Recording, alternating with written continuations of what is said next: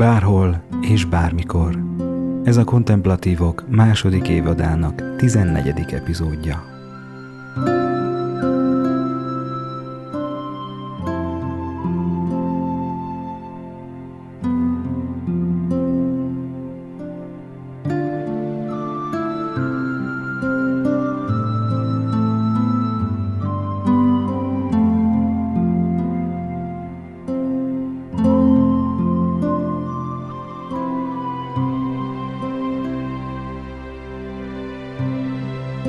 Egy szolgálati közleménnyel kezdem. Úgy alakulna, hogy ez a jelenlegi epizódunk lesz a második évadnak a fináléja, a záró epizódja. Aztán elmegyünk egy nagyon gyorsan elröppenő kis nyári szünetre, és reményeim szerint szeptemberben a harmadik évaddal fogjuk folytatni. Azért gondoltam, hogy így osszuk be így az időnket, mert ahogy most látjátok, érzitek, elég szépen lekerekedik az istenképeknek a témája. Egy ilyen kerek egész. És jól kiveséztük, hogy mit is jelent az istenkép, mint valóság, hogyan alakul ki ez bennünk, illetve nagyon sokat beszéltünk ugye a negatív istenképekről, hogy azokat hogyan kellene magunkból leépíteni, elbúcsúzni tőlük. És most jönne az a nagyon nagy téma, amire azt hiszem érdemes egy egész évadot szentelni, hogy milyen is a pozitív istenkép, milyen is az istenkép, amelyet Jézus kinyilatkoztatása alapján be kell, hogy építsünk egyre mélyebben, egyre tudatosabban, egyre éberebben az Istennel való kapcsolatunkba. Számomra a tiszta evangéliumi pozitív valósághű istenképnek a témája egész egyszerűen párhuzamos a Szent Háromságnak a témájával. Én ezt a kettőt már nem nagyon tudom szétválasztani. Amikor azt kérdezi tőlem valaki, hogy milyen a tiszta istenkép, milyen a pozitív istenkép, hisz annyit beszélünk arról, hogy Isten milyen nem, tehát a negatív istenképekről, hát akkor ezt ellensúlyozzuk már azzal, hogy azt is megpróbáljuk megközelíteni, hogy őt vajon hogyan lehet valósághű módon látni. Ha ez a kérdés fölmerül, akkor számomra a Szent Háromság témát kell, hogy behozzuk.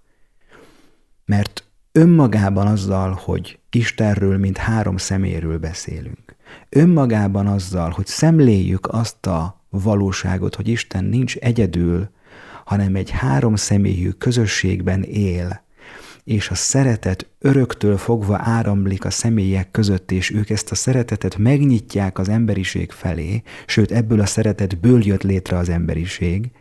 Ha ezt szemléljük és erről beszélünk, akkor már is párhuzamosan ezzel arról is beszélünk, hogy milyen az Isten a valóságban. És mivel ez egy olyan nagy és csodálatos téma, azért arra gondoltam, hogy szenteljünk ennek inkább egy egész évadot. És most egy kicsit pihenjünk, elmélkedjük újra azt, amiről eddig szó volt. Van bőségesen anyagunk így már a 2 évadra visszatekintve. És mindezt elmélyítve magunkban térjünk vissza majd ősszel erre a gyönyörű, csodálatos és nagyszerű témára, hogy milyen is Isten a valóságban, milyen a tiszta Istenkép, és ebből majd az fog kijönni, hogy Isten három személyben létező valóság. Az, hogy Isten a szeretet, az azért mondható ki, mert a három isteni személy szereti egymást, és ez a szeretet kiárad mindenkire. Én egyre inkább így tudnám megfogni és megfogalmazni azt, hogy milyen az az Isten kép, amelyet egyre inkább be kell építenünk az Istennel való kapcsolatunkba. És hát ismétlem, mivel ez egy annyira tág és gyönyörű téma, szenteljünk ennek egy egész évadot. És hát ahogy szoktuk idézőjelben, mert hát az első évad végén is így alakult, legyen most a második évad fináli epizódjában is egy ilyen kis összefoglalás arról, ami eddig elhangzott. Azt hiszem hasznos lehet, hogy nagyon röviden, tőmondatokban igazából csak úgy újra ismételjük, összefoglaljuk mindazt, ami eddig elhangzott.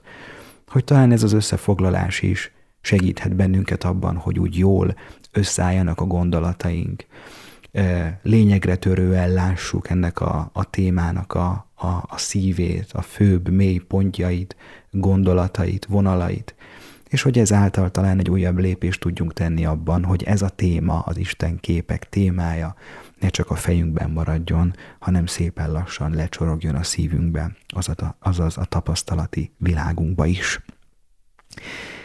Így hát akkor egy kis rövid összefoglalás. Miről is volt szó a második évadban?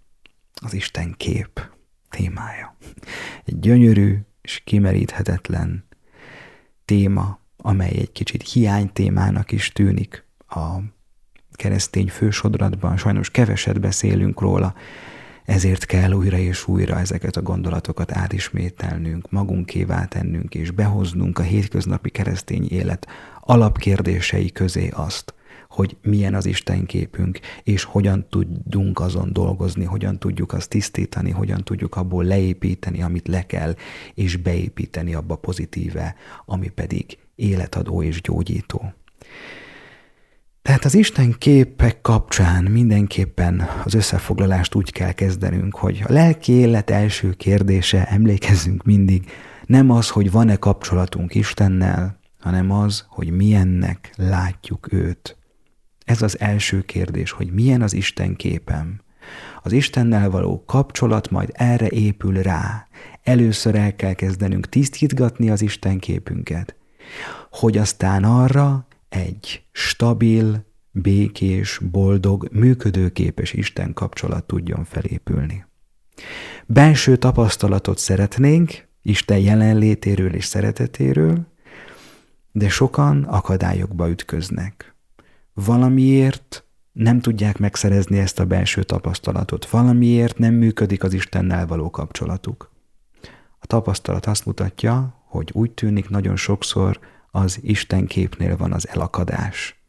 Van valami torzulás az Isten képükben, amit nekik először gyógyítgatniuk kell, először tisztogatniuk kell ahhoz, hogy arra egy boldogító és életadó Isten kapcsolat épüljön fel, hiszen csak azzal az Istennel tudunk meghitt kapcsolatba kerülni, aki van.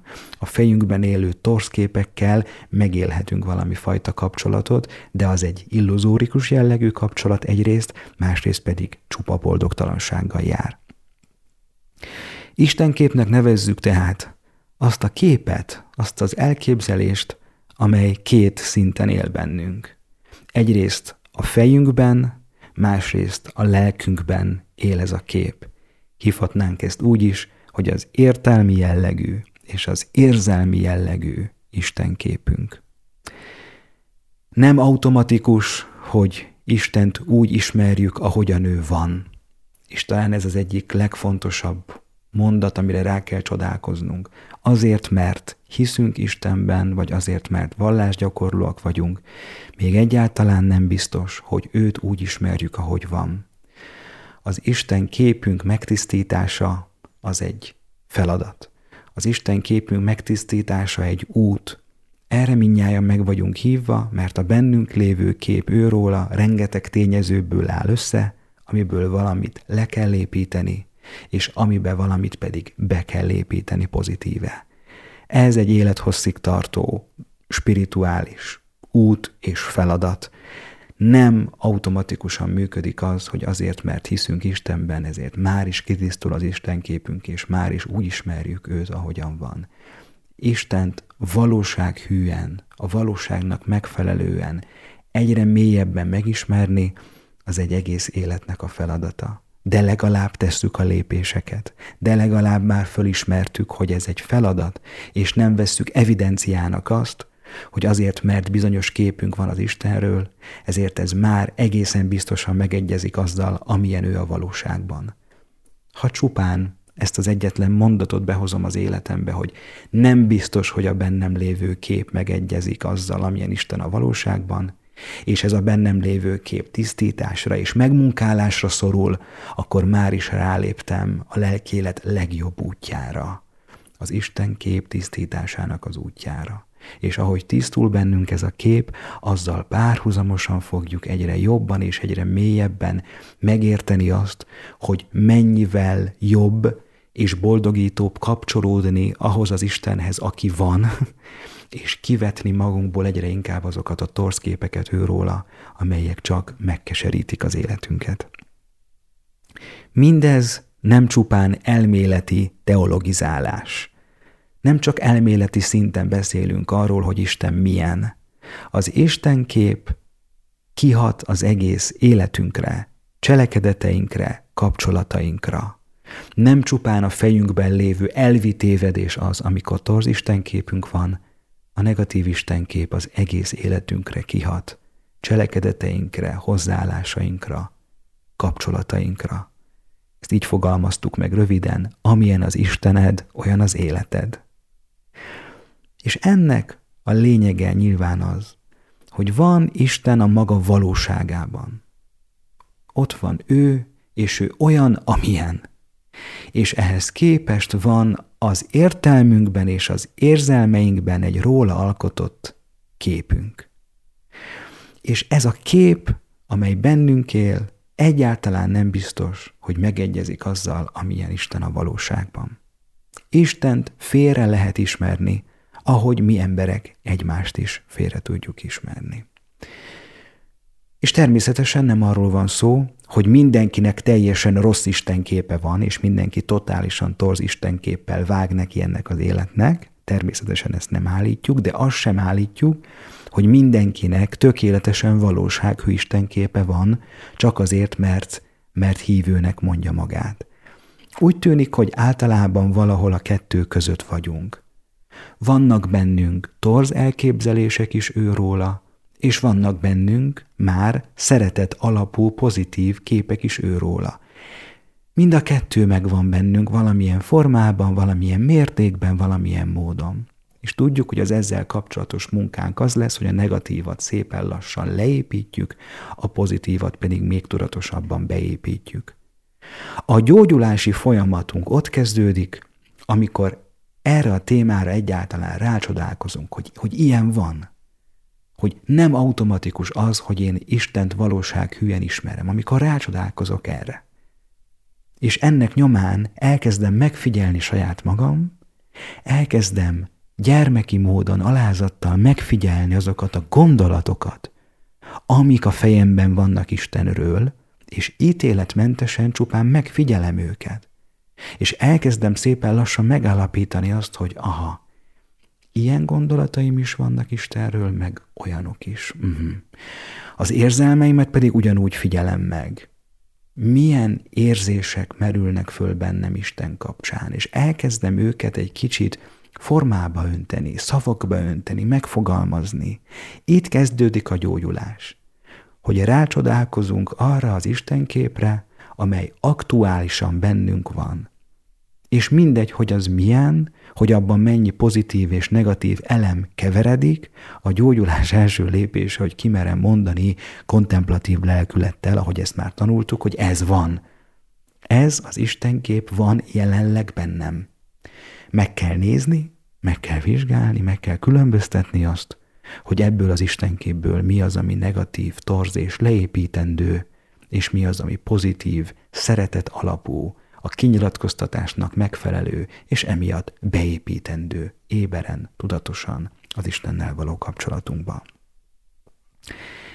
Itt van tehát ez az említett két szint, amelyben az Isten képünk megjelenik. Az értelmi és az érzelmi szint.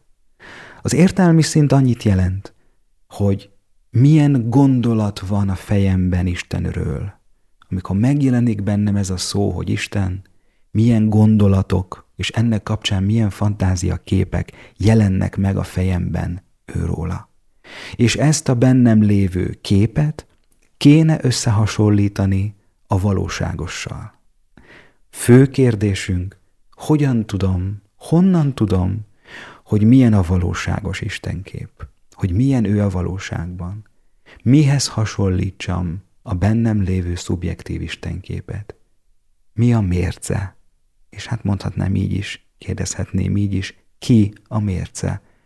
Ugyanis, akihez ezt viszonyítjuk, az egy élő személy lesz, keresztény optikából szemlélve, a názáreti Jézus, aki által hitünk szerint Isten kinyilatkoztatta önmagát.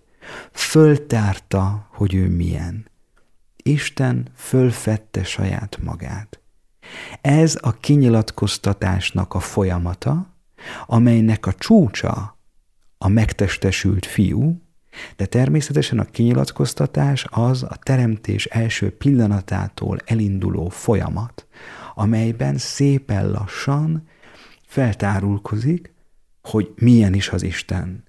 És ennek a csúcspontja a megtestesülés.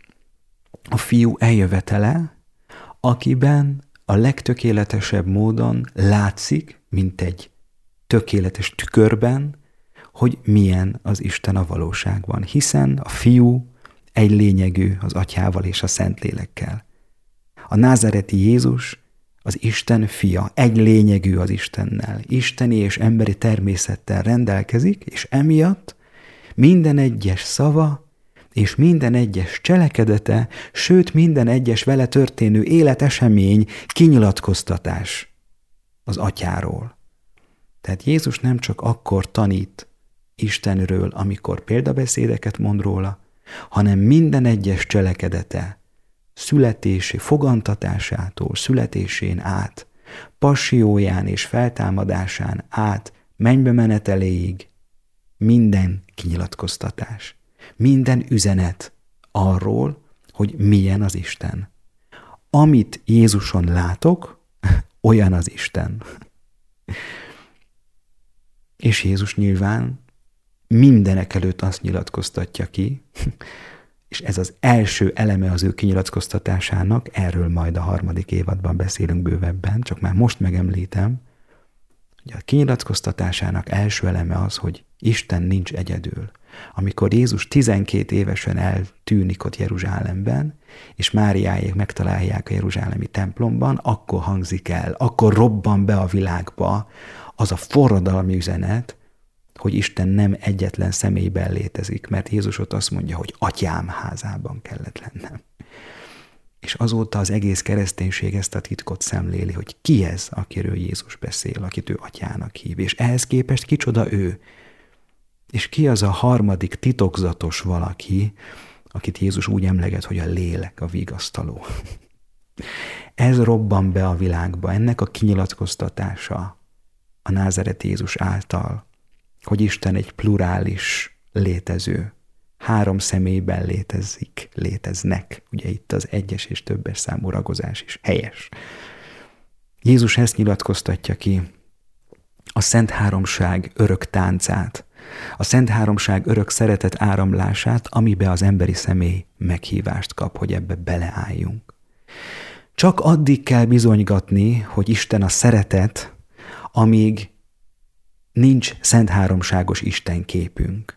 Mihelyest háromságos Isten képünk lesz értelmileg és érzelmileg, onnantól nem kell többé bizonygatnunk, hogy Isten a szeretet.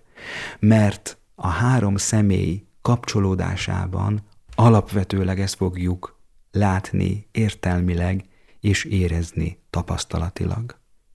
Ha a háromságot szemléljük, akkor a szerető Isten kép immáron egyértelmű.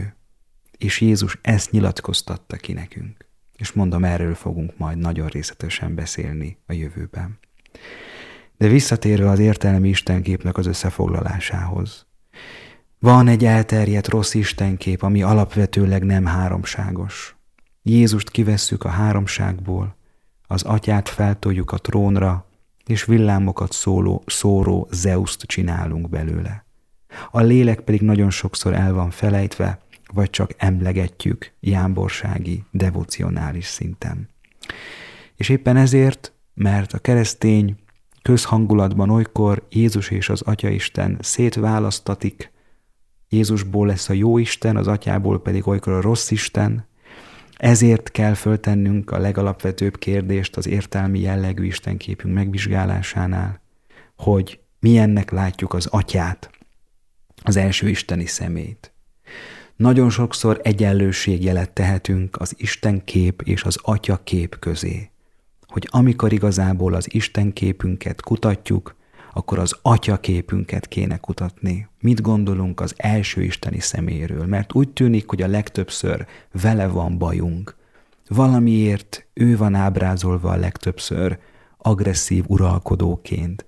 Valamiért őt gondoljuk úgy, hogy ő olyan, hogy egy állandóan csillapításra, engesztelésre szoruló, vérengző, agresszív istenség. Sajnos a nyugati képzőművészet sem segít nekünk olykor ebben, amennyiben őt rengetegszer egy hosszú szakálú, öreg uralkodónak gondoljuk vagy ábrázoljuk. És nyilván ez egy valid és hiteles ábrázolás, Istenről, Istenből kidomborít egy dimenziót, hogy ő például mindenható és mindenek fölött uralkodik, és örökkévaló, talán ez szimbolizálná azt, hogy őt egy ilyen ős öregként ábrázoljuk. A probléma inkább az, hogy ez a kép egyeduralkodóvá vált.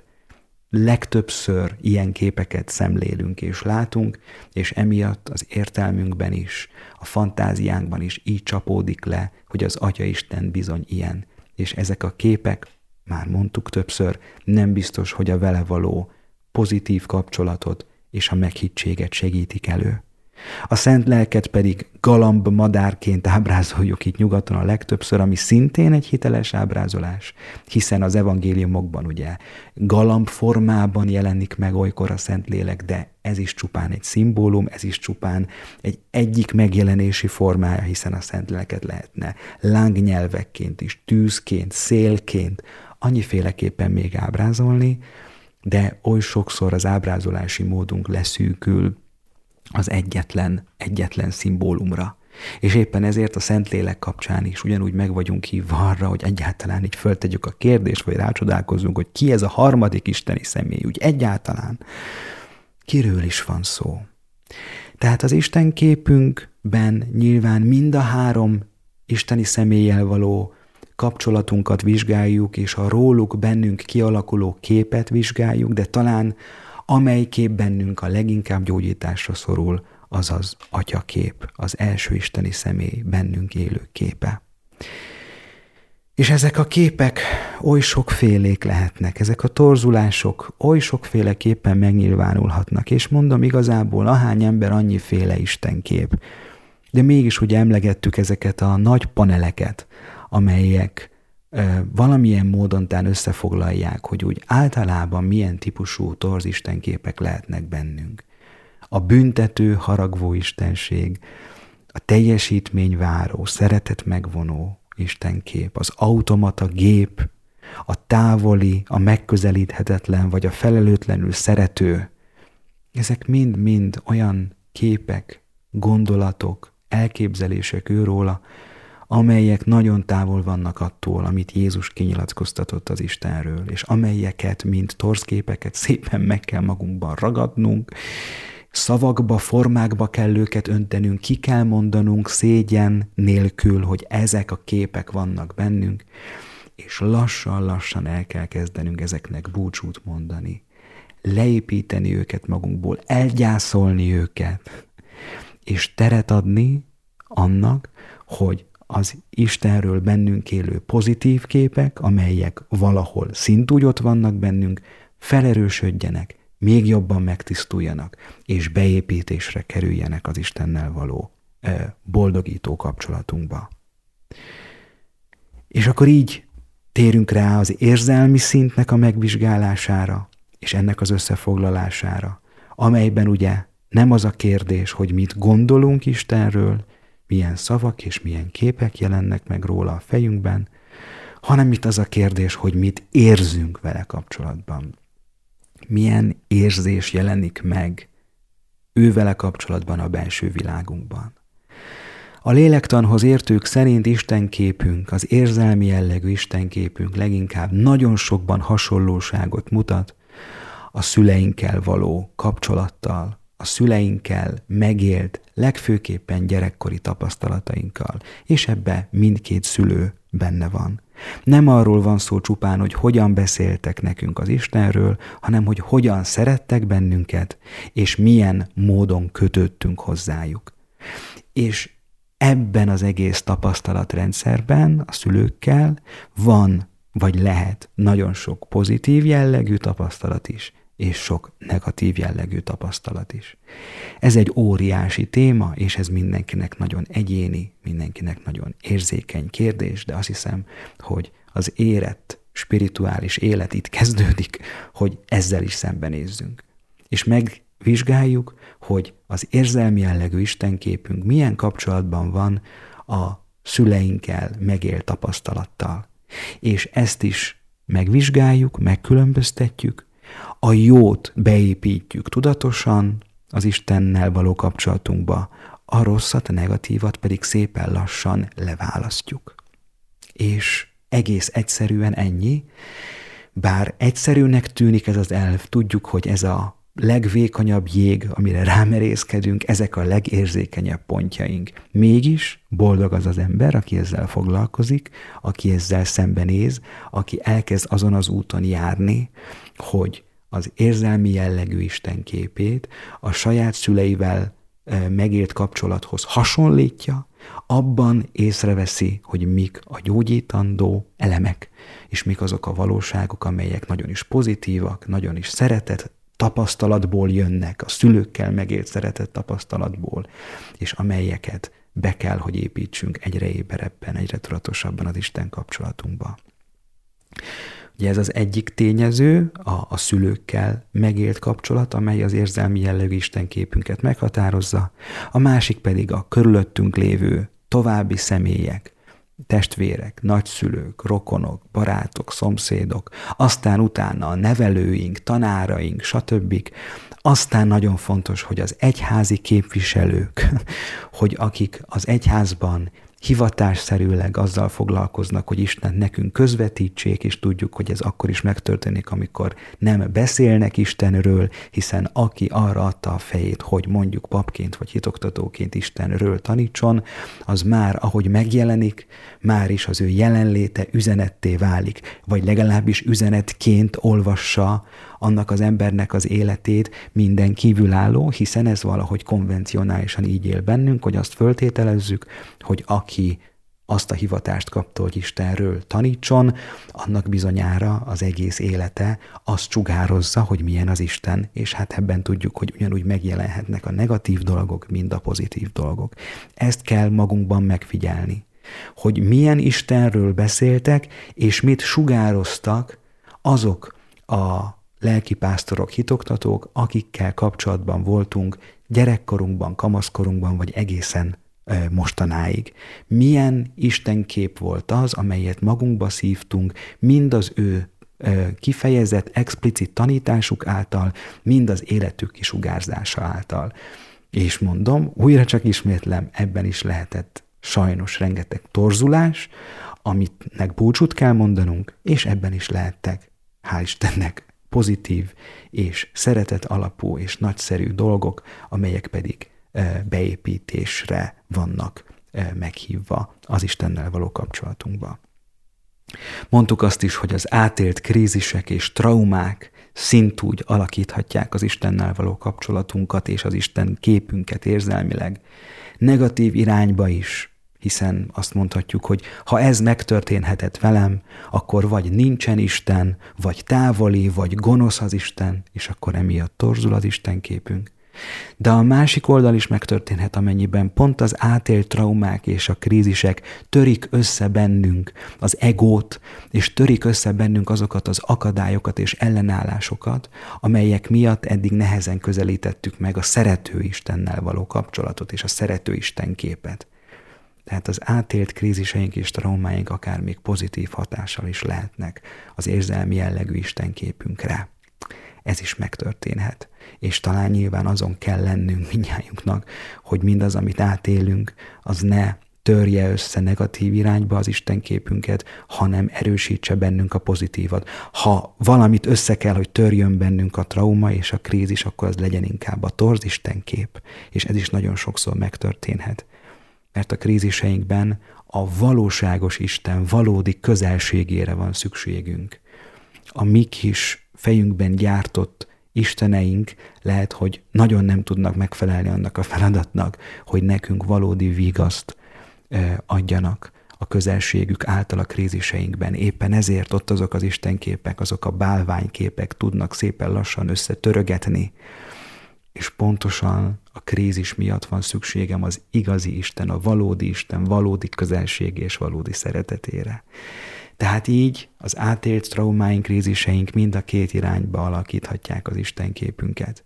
Tényleg abban bízhatunk, hogy mindnyájunknak inkább a pozitív irányba fog ez menni. Tehát, hogy az átélt traumák, az átélt krízisek gyógyítani, tisztítani fogják az Isten képünket. Ehhez nyilván az kell, hogy beszéljünk róla, hogy segítséget kérjünk, hogy mindezt ne folytsuk el magunkban, hanem ki tudjuk mondani azt, amin éppen keresztül megyünk, akkor nagyon nagy esélyt adunk magunknak arra, hogy ez a pozitív végkifejlet történjen meg. Az örömhír nyilván az, így a végére, hogy az Istenképünk nem genetika, nem egy belénk kódolt, megváltoztathatatlan valóság, hanem egy képlékeny valóság, amely változhat, amely nagyon is változhat, és amely óriási mértékben változhat bennünk. Hogyan változhat az Istenképünk? Általános recept nincs, de talán 2 dolgot említhetünk, amelyet már a maga idejében jócskán kiveséztünk, de most csak foglaljuk össze. Az első, az maga az elgondolkodás, maga a szembesülés azzal, hogy milyen az én istenképem, mi van most bennem. Ha valaki ezt a lépést megteszi, és őszintén, alázattal abba hagyja a hárítást, tehát amikor valaki abba hagyja azt, hogy mindig azt mondja, hogy nekem nincs kérdésem az istenképemmel, nekem jó van az úgy, ahogy van. Amikor valaki föladja ezt a hárítást is, alázattal, őszintén elgondolkodik az aktuális istenképén, bármilyen is legyen az, az a legnagyobb lépést teszi meg afelé, hogy a változás, a gyógyulás beinduljon. És amikor úgy érezzük, hogy ez a változás, ez a gyógyulás nem megy egyedül, mert nagyon sok minden megtörténhet az Istennel való kapcsolatunk alakulásán belül, egy ilyen egyéni munkában, és már nagyon sok mindenben változhat az Istenképünk, de amikor úgy érezzük, hogy olyan határokhoz érünk, hogy na itt már valami nem változik, vagy úgy érezzük, hogy ez egyedül nem vagyunk képesek arra, hogy ezt megváltoztassuk, falakba ütközünk, akkor viszont úgy tűnik érdemes megnyílnunk a segítségkérésnek a dimenziójára. Itt igénybe vennünk egy olyan személynek a segítségét, aki ezen az úton tud bennünket vezetni, akivel mindezt meg tudjuk beszélni, akiben bízunk annyira, hogy meg tudjuk vele osztani az Istenképünkkel kapcsolatos mély érzéseinket, amelyek, mivel mondtuk, főleg az érzelmi jellegű Istenképünk kapcsán, nagyon-nagyon mélyen vannak bennünk, és nagyon érzékeny pontjainkat érintik. Ezért nyilván érdemes egy olyan valakivel megosztani mindazt, akiben bízunk, aki egy külső, elfogulatlan, objektív segítő tud nekünk lenni. És hogyha van egy ilyen emberünk, akkor nagyon nagy lépéseket tehetünk annak érdekében, hogy igenis az Istenképünk szépen lassan tisztuljon. És ahogy ez tisztulgat, úgy ezzel párhuzamosan elkezdjük megízlelni annak az örömét, annak a békéjét, hogy mennyire jó és mennyire csodálatos a szerető Istennel együtt élni. Azzal, aki van, azzal, akit Jézus nekünk kinyilatkoztatott, és mennyire boldogító és fölszabadító szépen lassan búcsút mondani a torz istenképeinknek.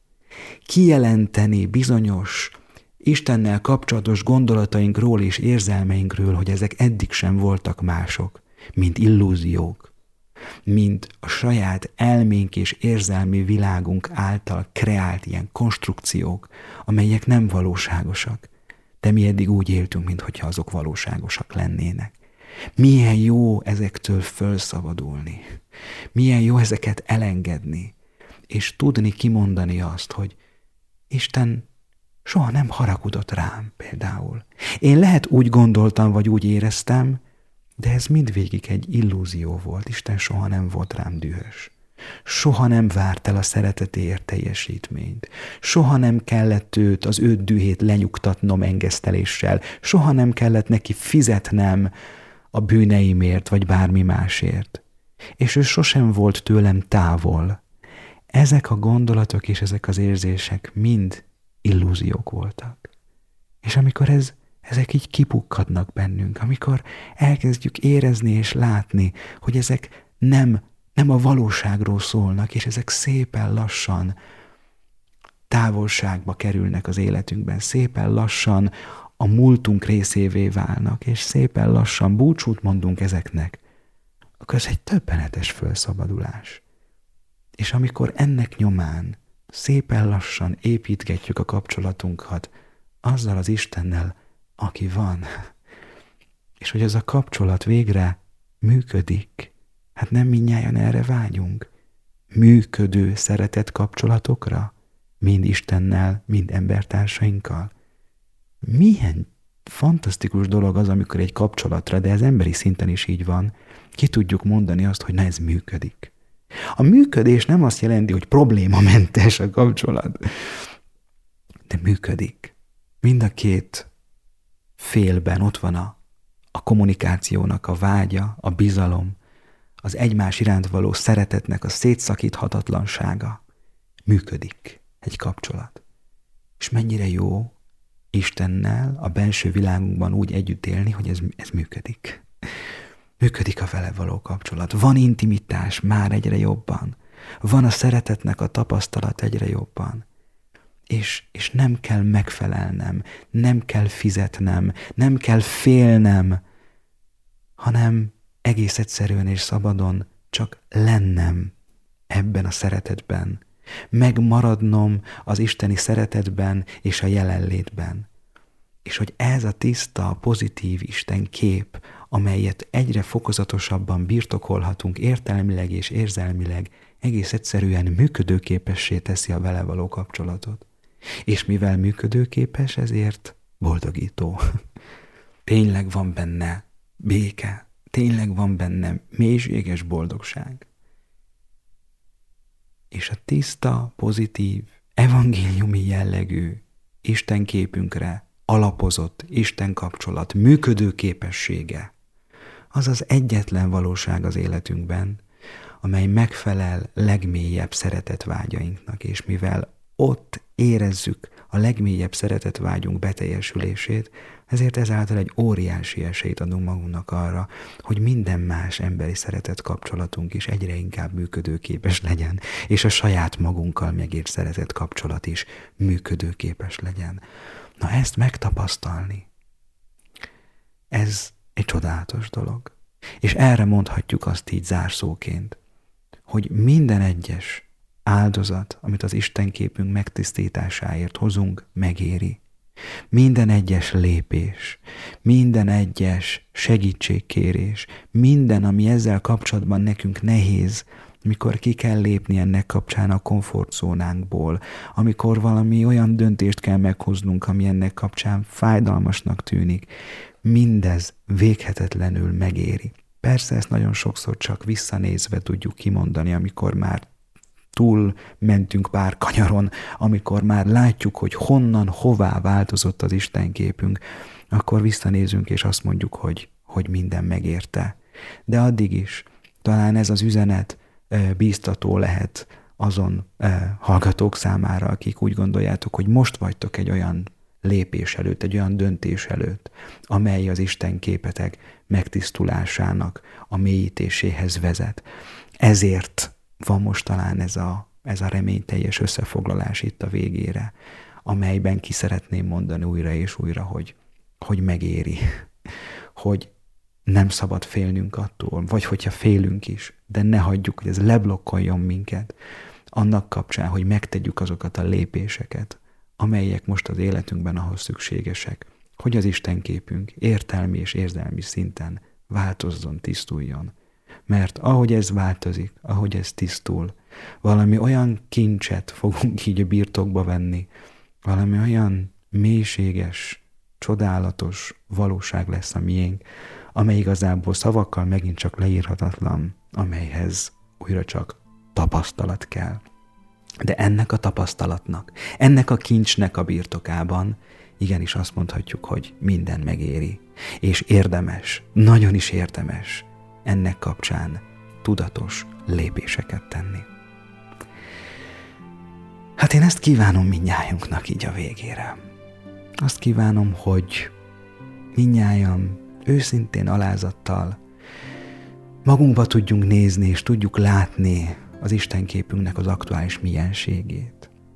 És magunkat való bántás nélkül, ítélet nélkül csak mondjuk ki, ez van bennünk. És ha ezt kimondtuk, akkor azt is mondjuk ki, hogy mi az, amit ennek kapcsán nekem most tennem kell. Szívből kívánom mindnyájunknak, hogy azt a lépést, azokat a lépéseket, amelyek a tiszta istenkép elsajátításához vezetnek, azokat legyen erőnk, bátorságunk megtenni. És meg fogjuk látni, hogy milyen csodálatos kincs lesz majd az osztályrészünk. Erről a csodálatos kincsről, amely egyébként nem más, mint a Szent Háromság maga, a bennünk élő, három személyű, egy Isten jelenléte.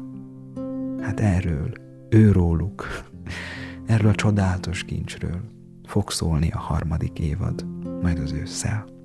Akkor is várlak benneteket nagy szeretettel.